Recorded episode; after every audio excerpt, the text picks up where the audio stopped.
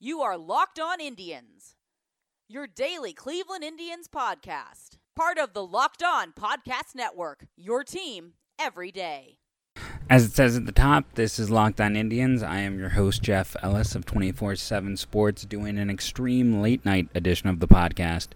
The MLB draft is tomorrow, which means I am neck deep in writing focused entirely on the draft. Uh, didn't watch the Indians at all this weekend, to be perfectly honest, and based on box scores, I didn't miss much. With the draft less than 24 hours away, uh, I'm finishing up my top 101. I'll have a mock up tomorrow as well. Just kind of getting everything settled in. For those who have not followed me before or read my stuff, I review every single pick on day uh, one of the draft. After this, I then will have a best available, and I will do a day a round three mock draft. So those are all things to look forward to. All none of it is behind a paywall. That is for everyone out there to read and enjoy. Today's show, uh, I'm not going to spend too much time on the Indians' performance this weekend. I'm going to talk about a few players, a few uh, choices being made, a few things that stood out as I went through the boxes. But uh, the majority, I'm going to just talk draft, talk about things I'm hearing, where things are going, how I think the Indians are going to uh, play things out. This is your reminder to uh, you can listen to Locked On Indians every day on your commute on the Himalaya app, Google Play, iTunes. Subscribing, rating, reviewing. That's all some stuff that is extremely helpful for our ever growing show. So the Indians struggled facing the White Sox this weekend. Um, go figure, they beat the Red Sox and they cannot beat the White Sox. The overall feeling, I think, is uh, you know I was very uh, uplifted after the Red Sox series. I will say, going through stuff, uh, Greg Allen is continuing to hit better and to improve. I mean, it was hard to get worse, but he's getting on base in every single game, and that's great to see because the Indians have such a dearth of outfielders. They need someone who can step up and help that group. Um, Leonys Martin is really coming apart at the seams. Uh, there's just not a lot of options in place. Jordan Luplow is cooling off a bit. I mean, he wasn't going to continue to be Babe Ruth against lefties all year long. That just wasn't going to continue. But he's still a solid performer. At this point, when you look at the statistical performance of the Indians' hitters, one player kind of stands out as being near the bottom in nearly every category. And if he's not at the bottom, he is second or third from the bottom and that is Jason Kipnis. Now, at the same time, Tito still had him hitting fourth today. There's really, I mean, his refusal to play anyone else, and I mean, yes, are there a lot of great options there? No, but is Kipnis a good option? Not at all. Um, Kipnis should never face a lefty if you can avoid it.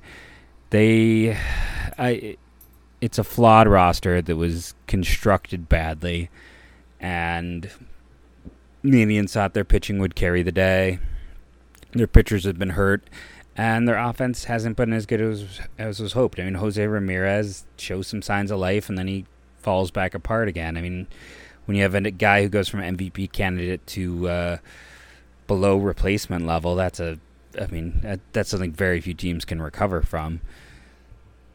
And when you're a small market team without the funds to compete, you really can't have that occur. So it's it's going to continue to be an up and down, frustrating year. Uh, Zach Plesac's performance today, after his performance last week, has to give a lot of hope to fans. Uh, also shows how silly pitcher wins and losses are when you go seven innings, giving up one earned run on four hits, and you pick up the loss because your offense can't put anything together. But with Plesac pitching well, with Rodriguez being okay, Clevinger is going to be eligible to come off the disabled list in the next week. It'll be interesting to see what they go with from there. Which player, I would think they could be setting up for a situation where um, Rodriguez shifts to the pen and they keep Plesac and as a starter because he has to be viewed as more your priority prospect at this point. He's got a better ceiling or upside as a starter. And, you know, they're carrying three lefties right now with the promotion of Smith after the uh, you know, Smith went down when Plesac was called up, and then Otero went on the disabled list with inflammation, and Smith came back up. Uh, depending on when Otero comes off, uh, shifting Rodriguez around, that there's a lot of logic in that. Um, he has experience working out of the pen. He was shifted to a pen arm for the Nationals.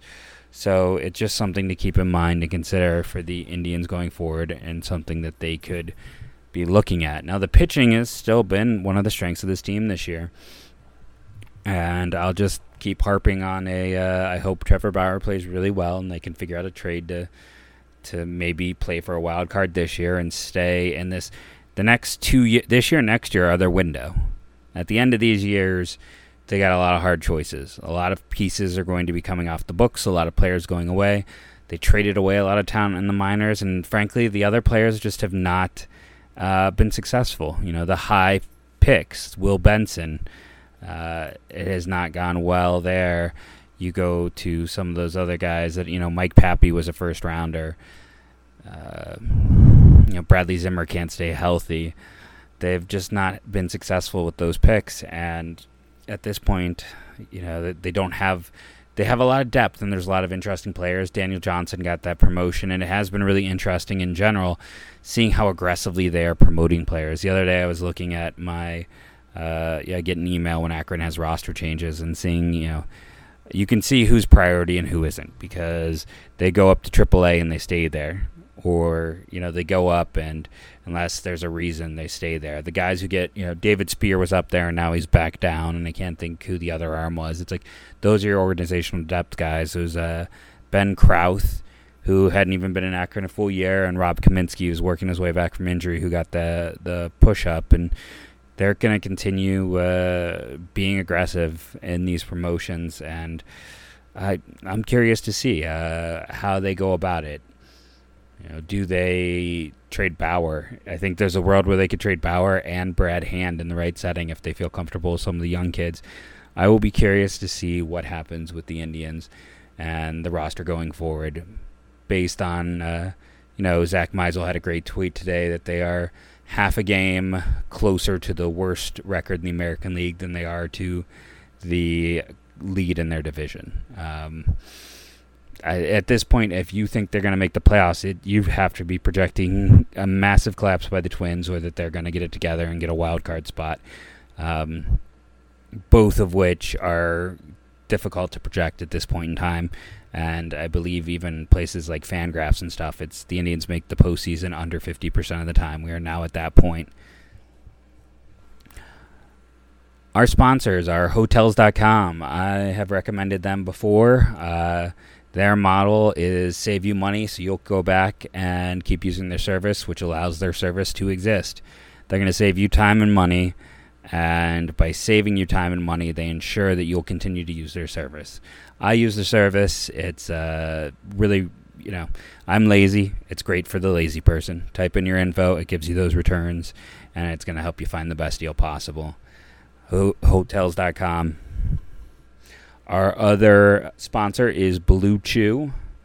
Uh, blue Chew is the little chewable little blue pill with the same active ingredients as Viagra and Cialis. It's since it's chewable, it gets in your bloodstream quicker. So uh, when you want to when you want to use it, it's going to be uh, quicker than the other um, options you have out there. Now, our our special deal is that uh, if you go to bluechew.com and use the promo code MLB, you can get a free trial. Now, you're gonna have to pay the five bucks for shipping, but that's that's five bucks. You can try it; it'll come discreetly mailed to your house. And if you've always been curious about what's it like, what's it gonna do, this is your chance. It's five dollars. You can't get hardly anything for five dollars. Um, you know, I get I've said it many times. I've been hearing about little blue pills my entire life. It feels like here is the chance for you to go out and try it if you have ever been curious. Before we return, I again want to remind everyone to rate and review us, to subscribe on the Himalaya app, on iTunes, on Google Play. Uh, all of that is super important for the future of this show. So, as I've stated many times, because it is my focus as a writer, um, the MLB draft is Monday night. It is one of the worst drafts in recent memory. Um, there is Adley Rutschman at the top, who is probably the best draft prospect since Bryce Harper. Um, he is just my second, uh, you know, June to June number one overall pick since Harper. The other was Casey Mize a year ago, who I was much higher on than the field. Uh, Rutschman just does it all, and he has a chance to be. It's a bat that would play anywhere, um, but he does it while being an above-average defender at catcher. It's uh, it's a rare profile to find. Catchers are extremely hard in general to get. It is the rarest commodity in baseball.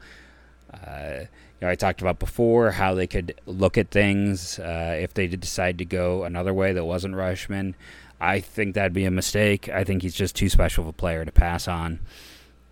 Uh, the Royals look to be uh, going for Bobby Witt no matter what. He's the uh, you know, it's kind of back to when they built the team and they took Hosmer and Moustakas and went with all that prep talent early. And after that, uh, a lot of conflicting things at the White Sox. So that's where it uh, starts to unravel in terms of what we know. The Indians are picking uh, in the early 20s. And uh, the most common mock for them is Michael Busch, the outfielder from UNC. I don't see that at all. Um, yes, there's a point in time when the Indians seem to target undersized talent. That is Busch. The Indians do not typically go for edge talent early. They go for players who are currently up the middle. When they drafted Nolan Jones, for instance, he was a shortstop. Um, he moved outside. When you look at some of the other players they've drafted, they're typically someone who is currently playing an up the middle position. Who, yes, they might have to move off the position, but they have been focused on players who are currently up the middle performers. Busch is a first baseman. He's a guy without a position. He uh, he hits and he has power, but he doesn't have much else. And he just he doesn't fit their profile. The Indians like these cold weather bats. Um, it's funny because in about uh, 2011, you know, that's when they took Lindor, and we started to see this shift towards prep talent early. But people still stick to this old motto: "Oh, the Indians are conservative; they're going to go with college talent." But they've skewed that for the most part. Yes, there's been the Bradley Zimmers and the Mike Papis early, but uh, the last few years it's been prep, prep, and more prep. Last year they had three picks in the first round basically, and they went with two prep pitchers and a prep catcher. Uh, the riskiest positions you can draft are prep pitcher and prep catcher. Uh, they roll the dice, and Michael Busch is not a roll the dice type of guy. He's a limited upside player. Uh, I think some of that is because of we're seeing that Busch pick so much the Indians because the college depth is really good in this class. Um, Busch is one of those guys that some people think should be a top 15, top 20 prospect in this class. And, well, you know, the Indians don't have outfield depth in their system. I'll slot him in there. But it just doesn't fit. I do think the most likely thing is going to be one of the prep middle infielders. Um, Gunnar Henderson makes some sense. Uh, Kyren Paris makes some sense. Uh, Brooks Lee makes some sense. I, I don't know if I have a great feel on them this year. Um, they've played things a little bit closer to the vest than in years past. Not that they ever, very little gets out on them. Um, mocks to them are almost universally always wrong. No one gets picks right it's no one really knows for sure where they're going. They're not a team that's going to project or uh, let things leak. So we'll we'll wait and see. But I would be, you know, if a college talent slid to them, like what happened when Bradley Zimmer fell, uh, I could absolutely see them going in that direction. I just don't think Michael Busch is really a slide at that point. Uh, Cameron Misner would not be a slide. Like if Josh Jung got to them, that's someone that maybe they consider because he shouldn't be there. If a, a, Bryson Stott fell to them, I think they'd be doing cartwheels. You might be thinking, "Oh, that's crazy. Those guys will never get there." I mean, a year ago this time, you'd have thought it's crazy when Brice Turang fell uh, right into that range. Uh, to the Brewers when Trevor Larnach fell about that range to the Twins a year ago even Ryan Rolison sliding to the Rockies. There's always some surprises. Uh, Gabriel Rodriguez to the Orioles was a big surprise at 10, and there's a few guys who jump up like that who push talent down. So it'll be interesting to see.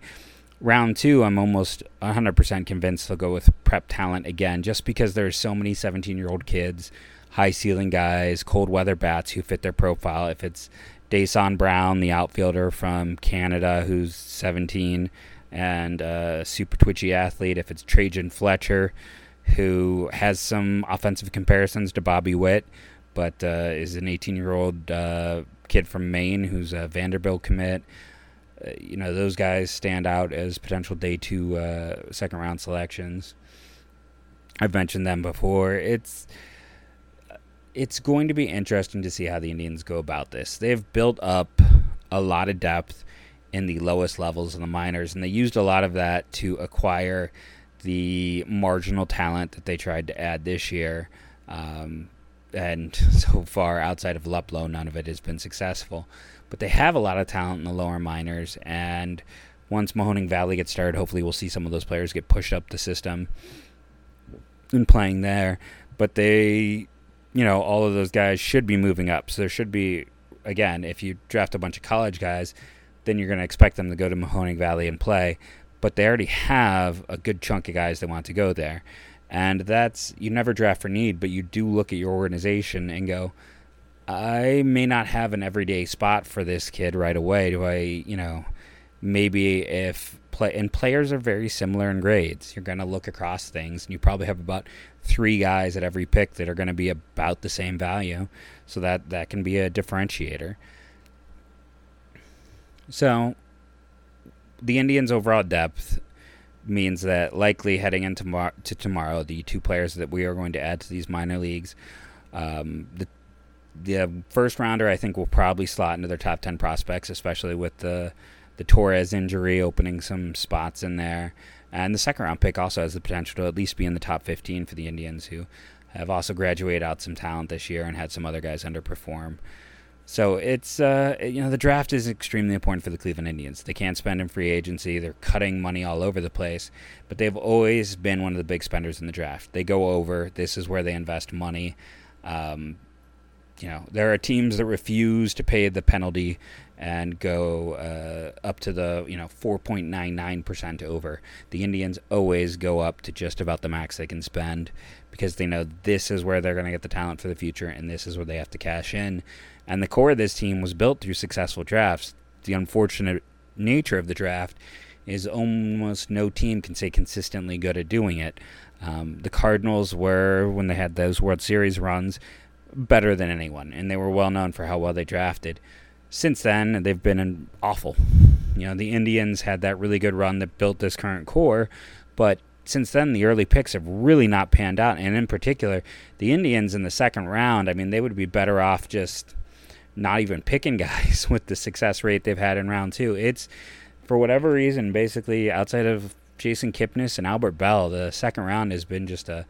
Um, a dead place for the Indians, uh, producing some of the worst picks in team history. So, you know, we'll see who they take in second round and curse this year.